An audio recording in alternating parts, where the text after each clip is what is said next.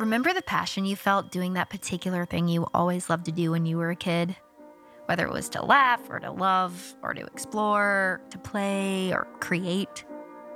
Those passions weren't just you being a kid. They were gifts of clarity. They're the desires of your heart authentically expressed.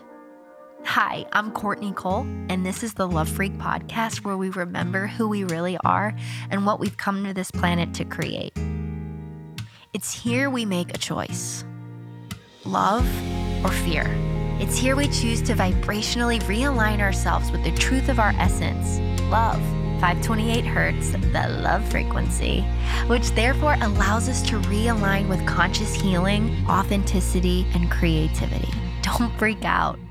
This is your true nature. Hey, all you freaks. Welcome back to the Love Freq Podcast. This week, I am bringing you superstar basketball trainer and best-selling author Idan Ravin. He has such a cool story, and he went to law school. He became a lawyer, hated it, but always had a love for basketball and found every possible way to make doing what he loves his living. Many know him as the Hoops Whisperer because he has these unique ways of inspiring and training his NBA and WNBA clients to develop and expand their skills. I read one article about him that says he even uses a metaphysical approach in his training, which I think is really, really cool. But his mission is really helping athletes transform into their best self. And obviously these methods work because he's worked with some of the world's biggest NBA and WNBA superstars. You might've heard of a few of them like LeBron James, Chris Paul, Carmelo Anthony, J.R. Smith, Kevin Durant, Dwight Howard, and the beloved Kobe Bryant. May he rest in power and peace. Idan has two books he recently released that everyone should check out, one being The Hoops Whisperer and the other a children's book called It Takes Patience. And both of them have the overall theme that our potential is unlimited if we can just stay dedicated, consistent, if we can trust our intuition, and ultimately allow ourselves to expand into our greatness. He's been featured in Wall Street Journal, Men's Health, Sports Illustrated, New York Times, to name a few. And he's here to share his story and his insight and train us in how we can transform and align with our best self. So aren't we lucky? Idan, what's up? Thank you so much for being here. Oh, my pleasure. And thank you for the intro. I should hire you as my PR person. Hey, I like being people's hype man, you know? Yeah. You did a great job, for sure. You can't see Idan right now, but he is sitting over the High Line in New York, and it just looks so peaceful and beautiful. Like, I'm so jealous of you. Thank you for having me. So ask away. I'm an open book. Yeah. All right. Well, hey, you have such an inspiring story, and one that I know that I definitely relate to. And I'm sure a lot of listeners out there can relate to as well, but it's one of striving and seeking and discovering and failing and then reinventing and ultimately, you know, aligning with that greatness, the potential, your actualized self. And I'd love for you to just dig in and tell your story and tell us how you got to where you are today. Well, like there's the 5-second answer when people ask me like how I got where I am. And I said, I found something I love to do and I was stubborn enough to believe I can do it. The more long-winded answer is that when I tell people that I train professional basketball players, they kind of look at me like I'm speaking Turkish. I'm about 6 feet tall and they weigh about 180 pounds. And when standing next to the NBA players I train, people think I'm either their accountant, their lawyer, their financial advisor, their manager, their agent, their publicist. Sometimes I even get confused as their stylist because I think I dress okay, but never, ever their trainer, you know? I never played college basketball. I never played Division I college basketball, Division II college basketball, Division III college basketball, Division IV college basketball. The last time I played organized basketball was back in high school where I went to a religious Jewish school where back then I wore a yarmulke playing against other teams with boys that also wore yarmulkes. And back then my only dream was to see Duke University coach Mike Krzyzewski and North Carolina coach Dean Smith, walking down the sidelines, both wearing yarmulkes, arguing over whose scholarship I was going to take. But obviously that never happened, you know. Even though my parents are Jewish, we don't know the other famous Jewish families in professional sports. I can assure you that NBA commissioners Adam Silver and David, I can't believe I just forgot his name, do not come to my house for Friday night Shabbat dinners, you know? And even though, even though a lot of the league is Jewish, I don't know any of those people. I'm not the son, the uncle, the nephew, the godson, the boyfriend, the girlfriend, the cousin, the uncle, the homeboy, the former teammate of anyone in professional sports, which is usually how people get a job in that space. Sure. And despite not having any of those sort of typical credentials, I found a way to carve a niche for myself doing what I love, because I found that I was able to rely on my own intuition and my own sort of cleverness. And so, you know, growing up, I grew up in a religious home. My mom is from Israel. My dad is from Russia. And they've devoted their entire life to teaching some form of Jewish education, whether that's rabbinical commentary or the Old Testament or Hebrew literature or Judaic studies. And I went to like very, very religious Jewish schools. And I kind of turned myself into a really good basketball player because it was something that just made sense to me, and it didn't require my parents to spend money they didn't have. So after school, I'd go to the park and I would just literally teach myself the game. I'd take photos from Sports Illustrated to teach myself what it looks like to shoot the ball. And I teach myself how to run and how to dribble and how to sprint. And I literally just turned myself into a really good athlete and a really good basketball player. And when I had opportunities to explore playing basketball past high school, you know, my parents looked at me and they said to me, that's not what you do. So growing up the way I did, you could become a rabbi, a cantor, a lawyer, a teacher, an engineer, an accountant, or a doctor. So I did what a good Jewish boy was supposed to do. And I buried basketball in my backyard like it was my pet goldfish. And I went ahead and I became a lawyer, you know. But me as a lawyer, it just didn't work for me. I wasn't really good at it, and it was not what I wanted to do. And, you know, when you tend to grow up religious the way I do, you sort of tend to see things and like everything in a form of prayer and answer. So I remember I would sit behind my big lawyer desk, staring at a big pile of lawyer work, wearing my big lawyer suit, and I would just clasp my hands together and I would pray. And I would pray that God would like send down like a lightning bolt, like a yellow post-it on it. And the yellow post-it would have like a blueprint for my future. And it would tell me, Don, you're supposed to go from A to B to C to D. Sounds a lot like my prayers. Yeah, and I'm a patient person, right? And I would wait for that lightning bolt and I would wait for that yellow post-it note, but it never came. And so to self-medicate from all the sort of the anxiety and frustration I felt before work, I'd always go to this local YMCA and I would swim a lot in the morning and I would run a lot. And then it would kind of calm me down so I could sit behind a desk for 10 hours. So one day as I was leaving the gym, I saw an ad on a corkboard for a 12-year-old boys basketball team. And I thought, oh man, I could do this. I could volunteer 2 times a week and get out of the office for a little bit. So I jotted down the number and I came back to the office and I volunteered.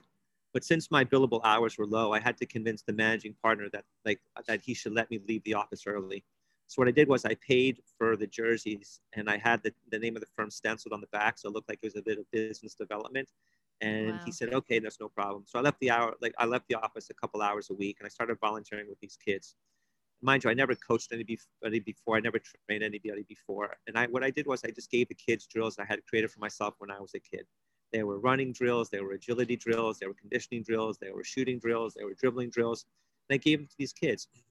And then after a couple of weeks, parents started calling me and they'd say, Idan, I don't know what you're doing with my son. And I was like, wait, what are you talking about? And they're like, my son is difficult. He's a spaz. He gets detention, but he's so incredibly focused and he can't wait to come to your practices. And I thought, well, maybe I know more than like the dad who's coaching his son's team, right? And so we went undefeated that season. And at the end of the season, a parent called me and she said, would you come to practice early one day? So I did. I got to practice early and I saw there were a bunch of red cups and pizza boxes stationed at this picnic table. And all the kids would pull their allowance money and throw me a pizza party. And I thought, wow, this is kind of strange because 12-year-old boys should be buying video games, not throwing a pizza party for someone who shouldn't be eating pizza in the first place, right? And then a parent pulled me aside afterwards and she said, I don't know what you're doing, but I've never seen my children so engaged in anything before. And I thought, well, maybe I'm just a good teacher because I inherited a teaching gene from my parents. So I kept on volunteering with these kids whenever I had time. And then one day I remember coming to the office and the senior partner had called and left a voice message on my phone. And I went into his office to see him. And he's the kind of guy that like always had you on edge. Like I could be walking down the hallway and he could say to me, Don, what time is it? And I'd be like, London time, Paris time, or New York time. I mean, like I was always like, what does this guy want from me, right? So go into his office and he's holding my memo in his hand. He's kind of like waving it like the Confederate flag or something. Like he's angry, right? And so, he asked me a question, I answer it, and he proceeds to ask me the same question about 10 times, each time escalating his voice another decibel. By the 11th time, I was like, hey man, why are you busting my balls? If you want me to change this memo, I will. If you don't, I won't.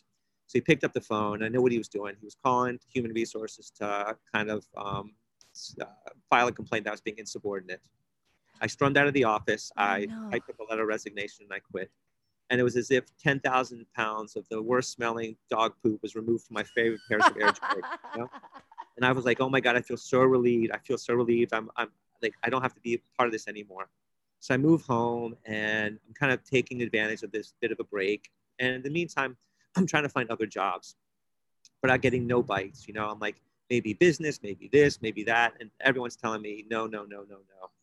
And so my mom just keeps on insisting I go back to law. But I just didn't like law. But ultimately, like, I feel like I'm a good Jewish boy, a good son. So after several months, I took a position at a law firm. And I didn't realize it back then, but it was if I had gone, from the ghetto to the White House. It was an extraordinary place with extraordinary people. I got to see the world. They paid me pretty decent. It was very respectful. But when I took all the lipstick off of it, it was still the practice of law, and law just didn't do it for me. But while I was there, I ended up running into a couple guys that I used to play basketball with in the park. And years later, they were taller, bigger, faster. Now they were playing professionally overseas.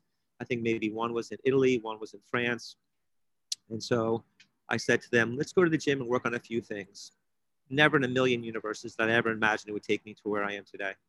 And I put them through drills I had created for myself when I was a kid. There were some running drills, there were conditioning drills, there were agility drills, there were basketball-related drills. And they really liked it. They said, can we come back tomorrow? I was like, oh my God, you want to come back tomorrow? Yeah, sure, of course. So then for the next 3 years, I gave every amount of free time I could to whoever called me. Like it could be late in the morning, early in the morning, on the weekends, you name it. I probably just gave thousands and thousands of hours to whoever asked to want to meet me in the gym. And I never thought anything of it because it was just giving me so much joy. So I remember 3 years later, I'm having lunch with my mom and she asked me in a really thick Hebrew accent if I charge the players that I work with. And I thought, oh my gosh, I couldn't even think about that because my entire life I'd been making money doing what I hated. I couldn't imagine getting paid to do what I would otherwise do for free. Mm-hmm. And so I just thought about it and, my mom was right. And, my mom quotes Deuteronomy and Genesis, but my mom and dad don't really give you financial wisdom, right? And my mom said, you're only worth what they're willing to pay for you. She was right. I just didn't have the courage to even talk about that. So maybe 6 months had passed. And I finally got a call from an NBA player and he asked me if I would work with him. And I said, sure. And at the end of the conversation, I said, as fast as I could, pay me whatever you think this is worth to you. He could have paid me with some Twizzlers, a slice of carrot cake, half a dozen chocolate chip cookies, some Starbucks. Sounds good to me. I would have been super happy. I could have turned around and shown my mom that bag of sugar and she could have left me alone, And I ended up working with him. And then that week, we were sitting down having lunch and he handed me a white envelope that he pushed across the table. And I opened the white envelope and it was a check that had more zeros than I had ever seen. And I felt so uncomfortable, I pushed the check back. I said to him, I can't accept this. I would have done this for free. I do this for free. And he said, no, this is what you're worth to me. This is what I want to say thank you for. And I couldn't accept the money. It was if we were playing paper football. Remember in 8th grade, you'd push the paper football back and forth. It's like what we were doing for minutes at a time. I just didn't feel comfortable taking this money because I didn't feel like I had earned it, because I would have literally done this for free. This wasn't work to me. This was just total joy. And afterwards, he was like, no, Idan, I insist that you take it. This is what you meant to me. And at that moment, it was very poignant when I look back because it represented this very long, convoluted internship I had in myself. I had finally developed a methodology, a philosophy, something I could monetize, something I could quantify, an expertise. And then shortly thereafter, I quit law and kind of haven't looked back ever since.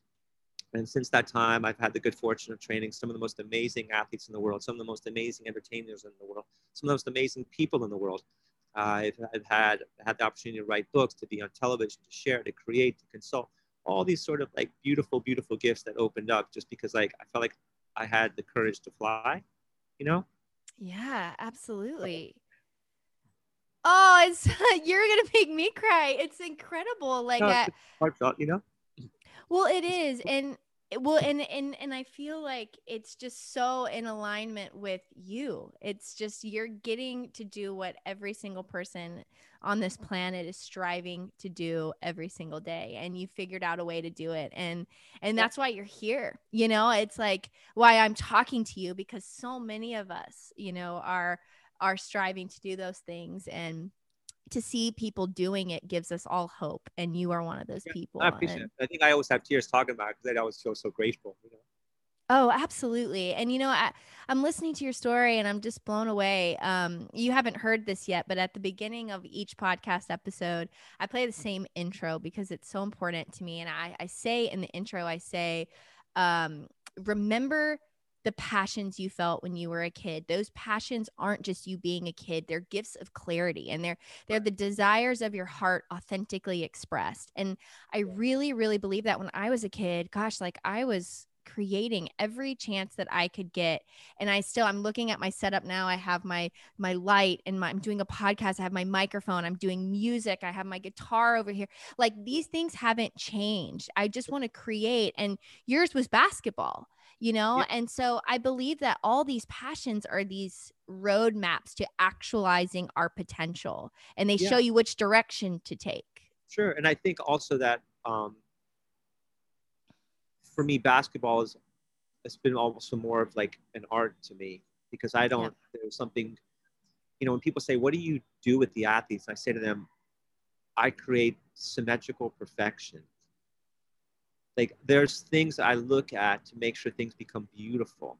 Mm-hmm. It's not whether the ball goes in the basket. That doesn't matter to me. It's just more like, things just have to become beautiful, beautiful in their movement, beautiful in their preparation, beautiful in their performance. Like, that's literally what I'm trying to do, is always make something beautiful. Is it almost like a flow?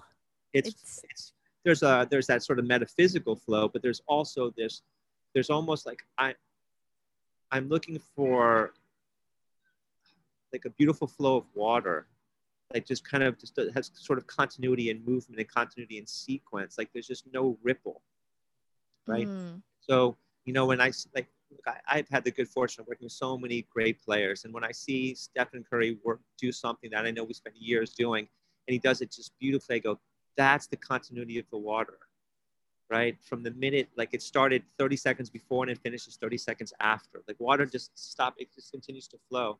And I think those are the things that I look for when I train athletes. It's like, there is like, you know, there's the small elements that you build, but hopefully with the hope of sort of creating continuity. So when you sing a beautiful note, people think you're just hitting a note, but it's not. It's the 5 minutes before the note, it's the 5 minutes after the note, and it's the 30 years of practice that you went into building the note, right? That is the art in like what you do. And I feel like kind of what I'm seeking to do as well. And I think what ends up happening is that the more, like, I started realizing that I was building my own sort of like sculptures. And that kind of made me realize, like, you know, that writing is an extension of that as well. And creating is an extension as well. Like, they're all pretty much sort of like consistent with who I am. It's about sort of this idea of like storytelling and creativity and art that's all sort of combined, this idea between sport and spirituality and performance, if that all makes sense.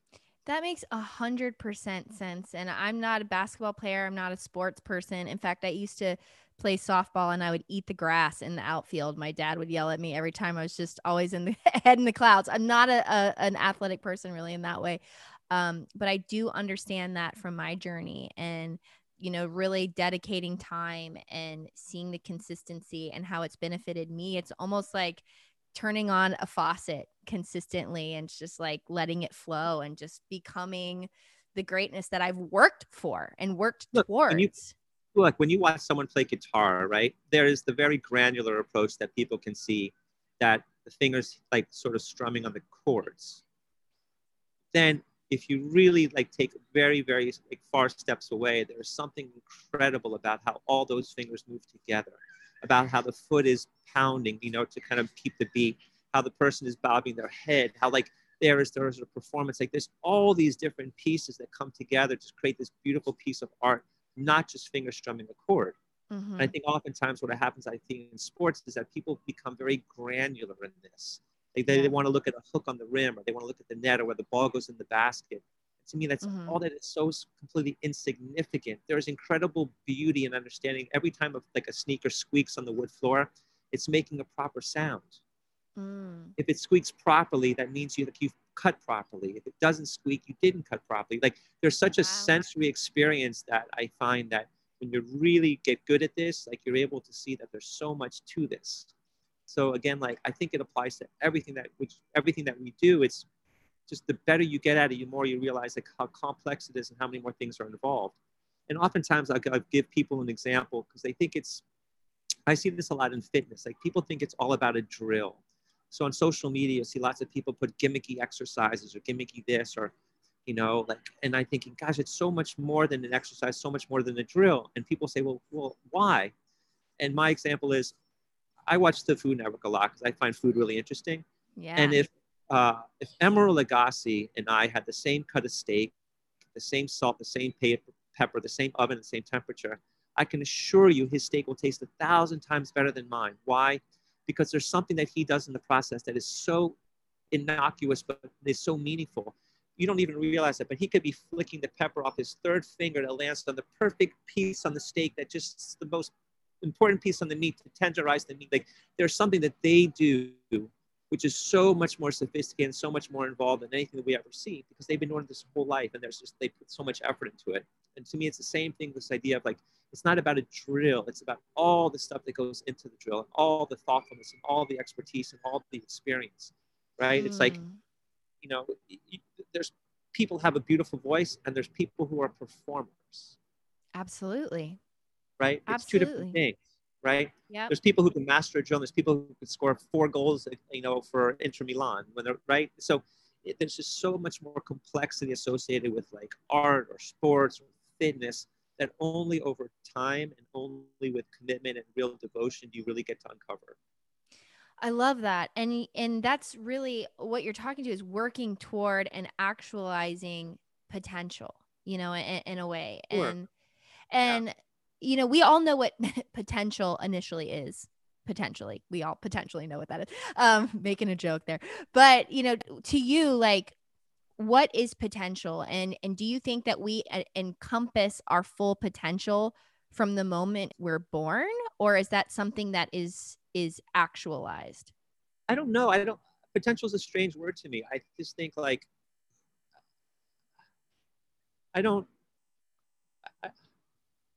I think we're sort of all kind of able to do everything.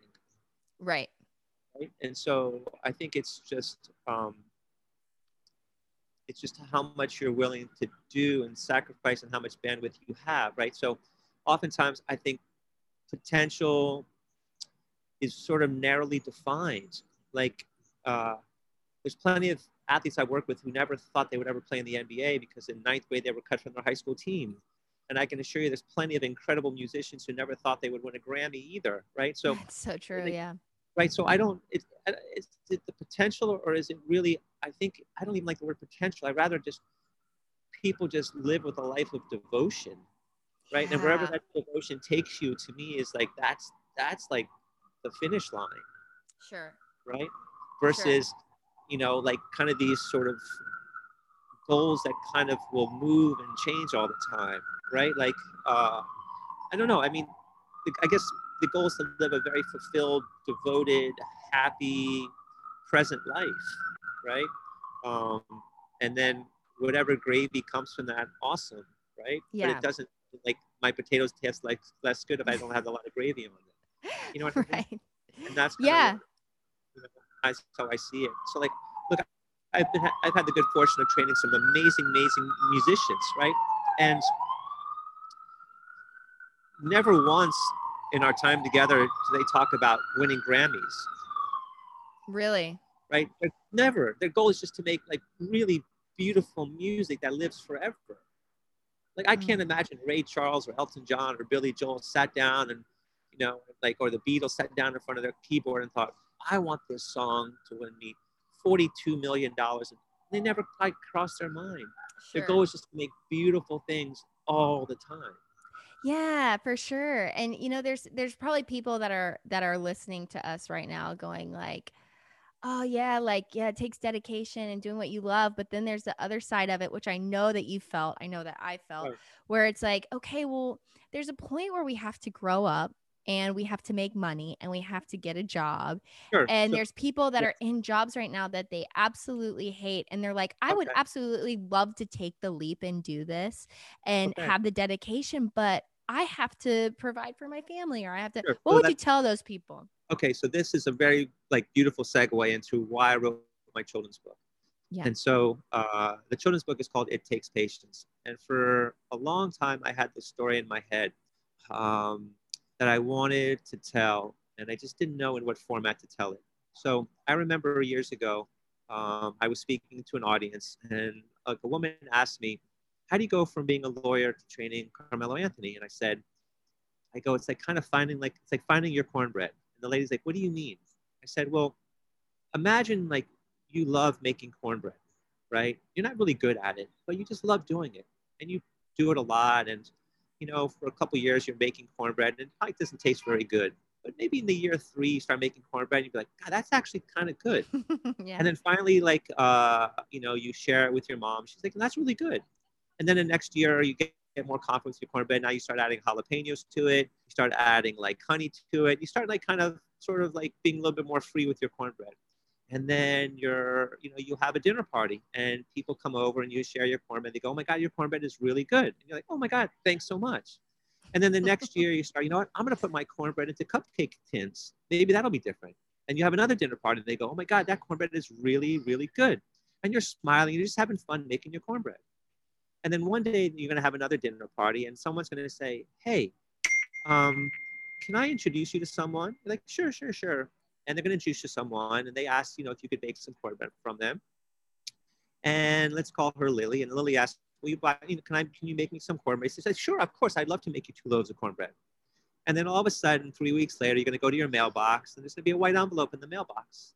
And Lily had paid you for your cornbread. Wow. And yeah. So what I truly believe is that when you're devoted to something, truly devoted to something, eventually it'll get good.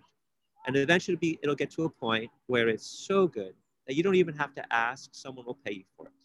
Mm. And when I wrote It Takes Patience, the idea was, it's about a little girl who lives in the Appalachian Mountains with her mother and her grandmother.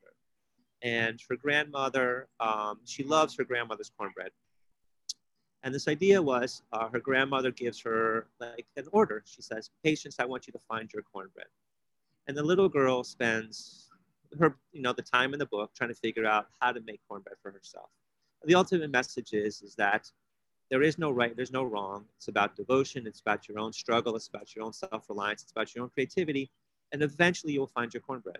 So yes, are there realities of life about having to pay the bill? Sure, absolutely. But it doesn't mean that in your spare time, you can't find your cornbread, right? Absolutely. That is living a full life, right? And I'll swear this on everything I believe in. Ultimately, one day, when you get really good at it, I don't know if it's tomorrow or in 6 months or 6 years, there will be someone who says to you, I'd like to pay you for your cornbread. Whether that's your music, whether that's mowing the lawn, whether that's training them at the gym, whether that's like something, someone will offer to pay. And at that moment, you will have found your cornbread. That is so powerful, Idan, because I'm sitting here thinking about myself and I'm thinking about the times, and I know that people out there are thinking the same thing. They're stuck in this job. They have to pay the bills and they're going, they're waiting. They're waiting. They're doing the thing and they're doing a job they hate and they're going, gosh, I don't know how much longer I can be patient or if this ever going to come, you know, and to me, you get to a point where you're like, wow, I feel like a failure, you know? The thing is that it's about finding the joy in what you're doing. Like, yes, like, do people have jobs they have to do? Of course, right? But that's why I always encourage people, before you come up with a business plan and raising funds and all that, just find something small that you enjoy and just give it some time. You know, absolutely. Not everyone's supposed to be Mark Zuckerberg, and not everyone's supposed to be Bill Gates, and not everyone's Aretha Franklin. Yeah, it's 100%. Life, right? But I tell you what, like, I can assure there's someone everywhere, everyone who's listening to this, someone likes something, no matter how silly it might be, right? And they might feel like they can't do it because it is too silly or... It's silly. Just give it time, because there is joy in that, because you find joy in that. Maybe it's you like bowling. I don't know what it is, right? Maybe you like polishing bowling balls. But if you give it enough time, one day you're going to be good at it. One day you're going to be really good at it. And one day someone's going to offer you something for it. Wow. That doesn't mean you're a millionaire. That doesn't mean something. But I will promise you, it's about becoming devoted to what you enjoy. And there is joy in that devotion. Yeah. And I think that you're so right. It just takes the patience. And when we give up too quickly and we don't have the patience, that's when that feeling of failure comes. And I've seen you talk about this online, and I'd love for you to talk about here. You talk about someone asked you, what is failure? And I'd love for you to kind of go into that and talk about what failure is to you. And if it really is failure really failure? I don't know. I think failure to me is like when you just don't have the willingness to try, right? Like, I don't measure failure by a bad game or like a bad, like, song or that's, I think it's just about kind of an effort and a trial. Like, shit, there's lots of stuff I'm not really good at. And there's lots of stuff I took me a long time to get pretty good at, you know, like I probably wrote the Hoops Whisperer 1,000 different times. Like I'm not a Pulitzer Prize winning, you know, Harvard educated, Master's of Fine Arts, like writer. No, but my failure would have been never trying, you know, like, and I found that oftentimes I don't have the patience to wait on someone to give me a gift. Yeah. So yeah. I just try to do it myself. Right. See, so that's the cool thing too. And that's what I love about you. And is, you know, maybe you were naturally gifted at basketball. I don't know, but growing up, but you read the articles and you were doing the research to make yourself better. Yeah. I found joy in it. Right. With no destination other than like I just found real joy in it. And like, I struggle like everyone else in living in the moment and being present. God, absolutely. I struggle with that. But looking back, when I'm in the gym and when I was in the gym, like time seemed to stop. Like it just felt so joyful. No matter, I'm sure when you sing as well, right? Yeah. And like, I know there's something that we hear that all the time that sounds so cliche and so like, what is living in the moment? It's just like, gosh, it's just really just breathing in that joy. You know? Being in that joy and giving it a chance, you know, not quitting, letting it expand and learning. Like, I know this will sound like kind of a weird description, but it's the only way I can explain it. And I've been sort of doing virtual training with clients, you know, and when I had the opportunity to see one in person, after all this time not seeing them, I felt like I could chew the air. Like it felt so absolutely extraordinary to be around, like in front of them. And like it felt, because I was so removed, right? And like, it just felt like I was so present. I felt like the air had a taste to it. Like, wow. Like everything just felt like alive, you know? And I think through these tough times that we're all dealing with, it's part of what I've been trying to do is just kind of remember that, right? Yeah, and just, of course, you know, and like find joy in those small moments and find joy in my devotion and find joy in my exploration. And gosh, like, you know, whether we make $1 with our gift or whether we make $1 trillion with our gift, like who cares? Yeah, it is true. And you might have to have another job along the way, but I really feel like failure is not failure in a sense of, yes, if you quit, you fail because you didn't try, right? So you're not going to, it never started. Yeah, exactly. But I feel like when you get a job, in one thing, or for me, I'm like, wow, this seemed really pointless at the time, but I learned this skill because I needed it here. And it kind of like evolved that purpose a little bit. There was actually a lady that was on my podcast a couple weeks ago. And she said this quote by Patrice Washington. She said, purpose evolves. And it's just like, you know, when you keep trying and striving, you gain all of these skills in the process. And I think also when we look at a job as a dead-end job, I think we're also not being in the moment and not being grateful either, right? Because it is that job that helps you pay the rent, and it is that job that lets you pay for groceries, and it is that job that lets you spend 4 hours on a Saturday playing music, right? So all those things, like, gosh, there's people in the world who are really suffering, you know? Yeah. So the idea that we have a shitty job, okay, I've had shitty jobs too, you know? But it's temporary, right? And it allows you to do lots of different things in the meantime, right? And I think it's just about, this like sort of exercise in gratitude, this exercise in presence, this exercise in knowing that it's arrogant to think you'll be good in the beginning. You know, I worked with this very, very, very famous guy, right? And he would get so frustrated in our first couple sessions. And I said, you know, man, if you've been doing this 10 years, you're entitled to be frustrated. But right now, that's just arrogance and entitlement. Wow. Yeah. Great point. Right. And that's something to work through. Yeah. It's just like, you know, this takes a long time to get good at this.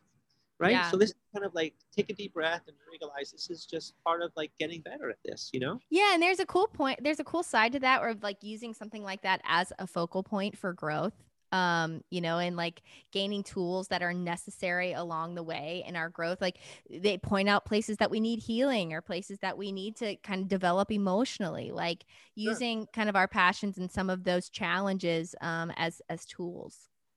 Right. And I think like, you know, our potential is not like, to use your word, is not just in your music, right? Our potential is just like in everything that we do. Yes, right? Exactly. Like, it is being fully actualized, right?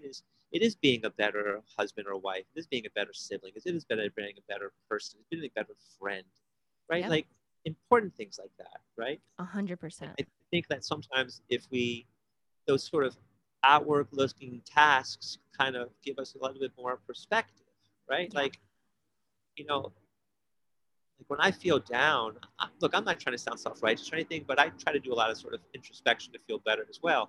And there are moments if I feel down and like, I'll make sure to find something for that homeless person to eat. Yeah.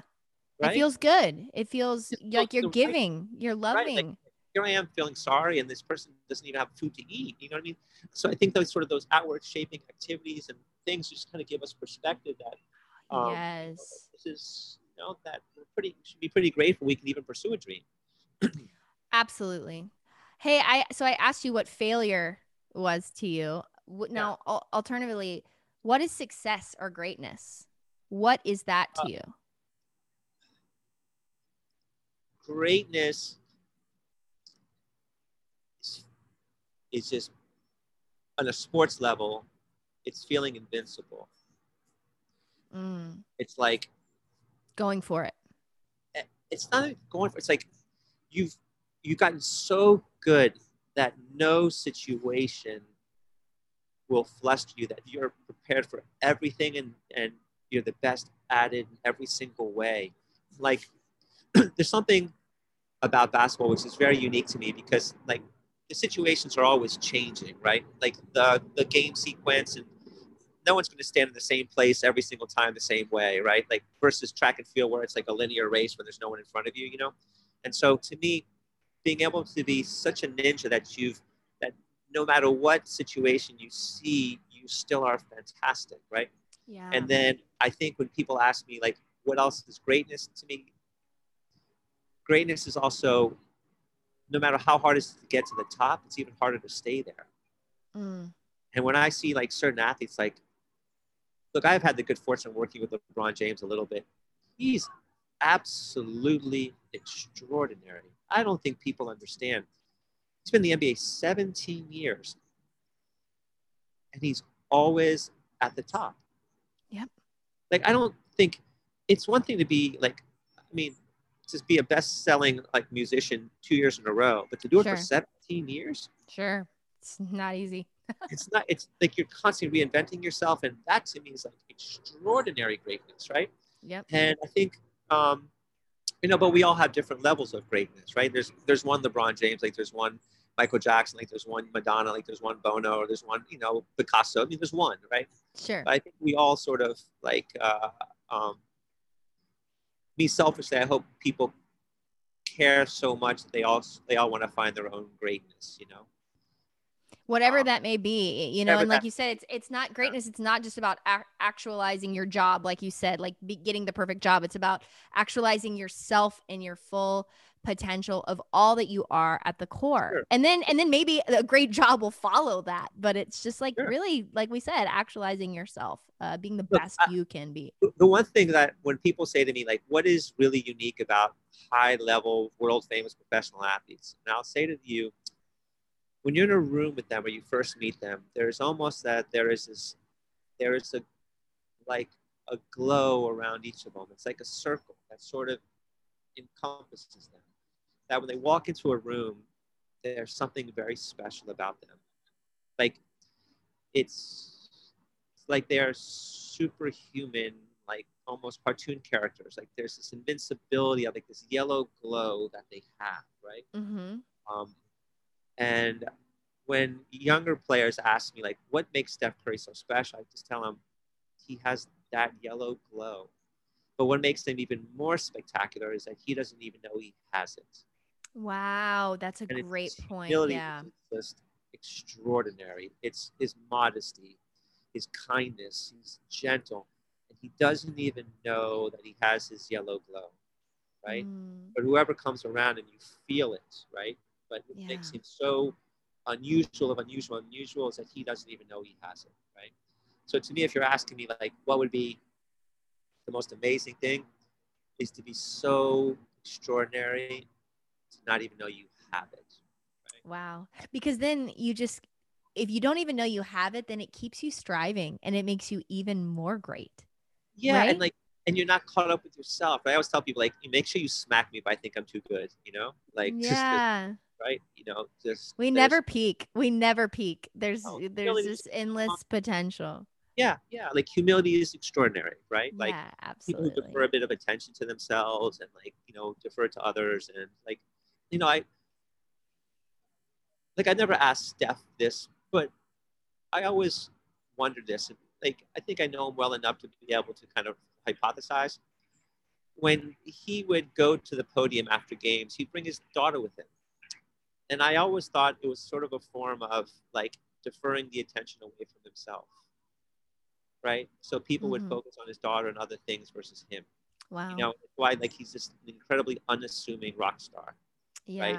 Because it's like pushing the attention away, even though, like, because it's just not like a normal thing to do. Right? I think sometimes athletes bring their children on the stage like that to be able to sort of defer a little bit of the attention away from themselves. Wow. You know? Yeah, of course. Of course.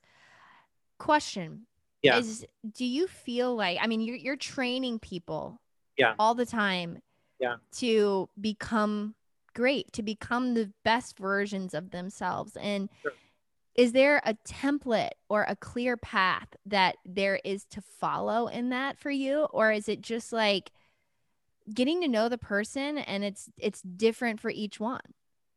Like I always say, I don't know what I have until I look under the hood, right?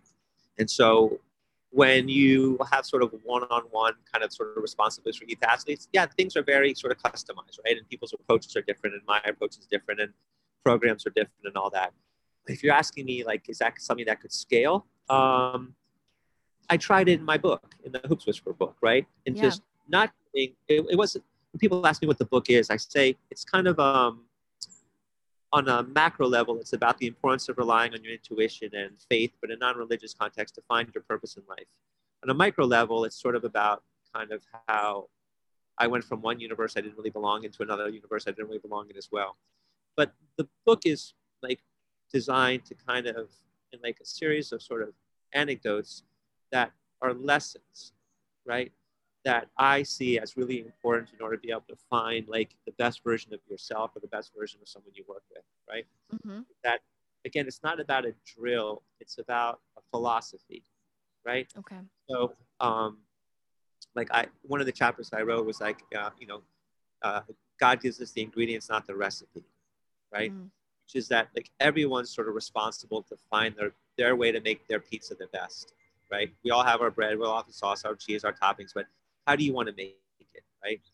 And to me, I think when you build programs for people, or when you work with people, it's about understanding, like, how would they enjoy the pizza the most, and how would the pizza be best for them, right? What do they want out of it? Sometimes there is no sauce, right? Sometimes there is no bread. Sometimes there is extra cheese, right? It just sort of depends on the person. And I think it's just about being very sensitive to that. I mean, it's no different than when you find an incredible singing coach, right? They're gonna treat you different than they do Beyonce, right? I mean, they just absolutely, right? It's a different instrument. Sort of has 100%, right? And that's how I've always tried to be this way with my athletes. But at the same time, there's very core principles, right, that are always emphasized, right? Dedication, like, consistency, and even more sort of out of the box, which is, you really want to be a motherfucker, you need to be completely unconventional. Yes. Really. Because if you're not, you're going to be a really good peanut butter and jelly sandwich, but that's not what I do, right?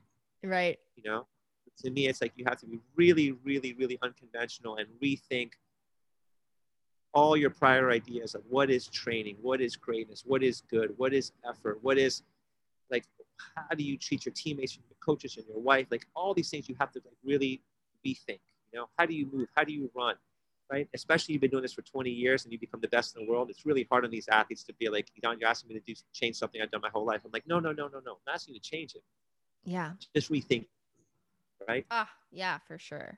You know, and I think, like, that's one thing, like, I see so much similarities with, like, in singing. It's like you've done something for so long a certain way, but when a really, really voice coach says to you, try it this way, and it works, you're thinking, oh my God, that's it, right? It's just it clicks. Coach. Yeah. Yeah. And so I always try to be very, very unconventional in my approach. One, because I think it's vibed with who I am. And two, I think if you do it like everyone else, you become like everybody else. Oh, 100%. And then you don't stand out. You know, it's just like, well, how do I differ from the next guy, you know? And I've been reading up on some of your ways. It does say in some of these articles, you know, that you do have a metaphysical approach to some of your training. I'm so curious. I just want to ask, like, what does that look like? Is it just dealing with someone at the core on a spiritual level? No, I think it's like, you know, it's not introducing to, like, I don't introduce the material to them in a way that feels metaphysical or Buddhist or like Dalai Lama-ish. I'm not that enlightened a person, you know, but I think that I try to introduce things in a way to them, which is different. But if they do it and they're very thoughtful of it, I think it has sort of metaphysical consequences in a very positive way. Right. So, I mean, we all do this. We all read about this, but there's something incredibly poignant and metaphysical about learning how to breathe, right? But if you come at someone and in a very sort of like medical, psychological way, talking to them about the importance of breathing, they'll probably be pretty dismissive of it. But if you allow them to sort of discover like the miracle of breathing properly, there's a metaphysical like a response to it. There's a somatic response to it, a physiological response to it, right? That only through their own sort of like exploration do they discover. And I think the same way with train, right? You can give very, very unusual drills that they might not understand, but in a couple of weeks, like if they just buy into it, they start realizing, wow, this really is translated into ways I never expected. Right. It's not just aligning with them in a very heady kind of way. It's aligning with them in just all over, you know, just energetically, almost. Like, for example, like if I knew you had say you're going on tour, right? And you asked me to work with you. I might have you wear a weighted vest for 2 weeks while you sing. Oh, wow. Right? Because it sounds like, well, why? But to me, the weighted vest is the burden of the audience. It's the burden of the pressure. It's the actual physical burden. Then when you take it off, like it might feel really like alive when you do freeing. Oh, that's cool. So, I'm gonna try that. But that's the example of like finding a very unconventional approach that like has a lot of sort of very positive like consequence if you kind of like believe in it. Because it's very easy to just put you on a stage in the studio and have you record, but like I feel like I could really ramp up anyone's training in an unusual way that when they went back to their old self, they feel like they really made big strides. Oh, you know, absolutely.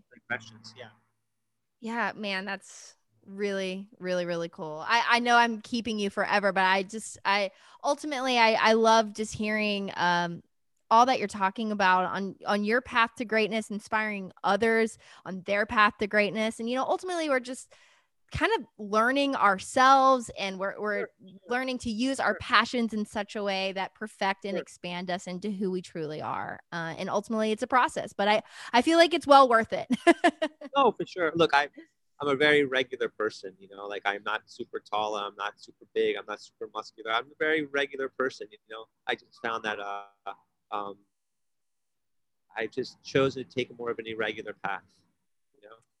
And because of that, like I've had some beautiful highs and some tough lows. But yeah, a lot of life in between though. I can imagine that. It's a very joyful life and a life I tell people I've lived an unimaginable life. Like, I've done some of the really, really, really cool shit, right? Because I just, I don't know, I was stubborn, right? And I trusted my instincts and I trusted my intuition, and I didn't have 47 different degrees, and I didn't have all that stuff that everyone says is so necessary, right? Just something felt right, and I just kept on listening to my belly, you know? So I just, like, I was like, that sauce tastes right, even though people told me that sauce doesn't taste very good, right? And I just trusted my sauce and trusted my cheese and trusted my bread. And eventually I made some good pizza, right? And that's why I just encourage people, just no matter what they say, just continue to sort of trust, like, your gut, because it's not lying to you, right? Especially if you're doing it for really right reasons, which it gives you joy. Well, I can assure you that no matter what everyone's telling you, it's probably not right. Wow. I'm going to leave you guys with that one, because that is like a big word right there. Idan, thank you so much for sharing your wisdom and your greatness. Just, I am like inspired to go take the world on today. So, thank you for having me. This has been a joy.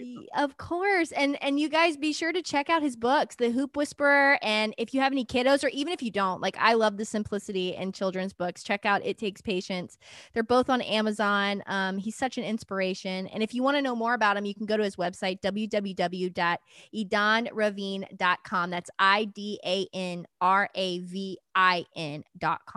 And don't forget, you can now stream the Love Freq podcast on Spotify. So go do that. And if you'd like to dive deeper in the content each week, you can check out my partnership with Patreon that offers you weekly journal prompts and other exclusive content to help you in your self-discovery process. Thank you guys so much for joining us, and we'll see you this time next week on the Love Freq podcast. Thank you so much for tuning into this week's episode of the Love Freq podcast. If you like what you heard, please subscribe. You can also follow me on Instagram at @thelovefreq_. Don't forget, that's FREQ. Or to find out more information, you can go to www.thelovefreq.me. Look for a new episode every Tuesday.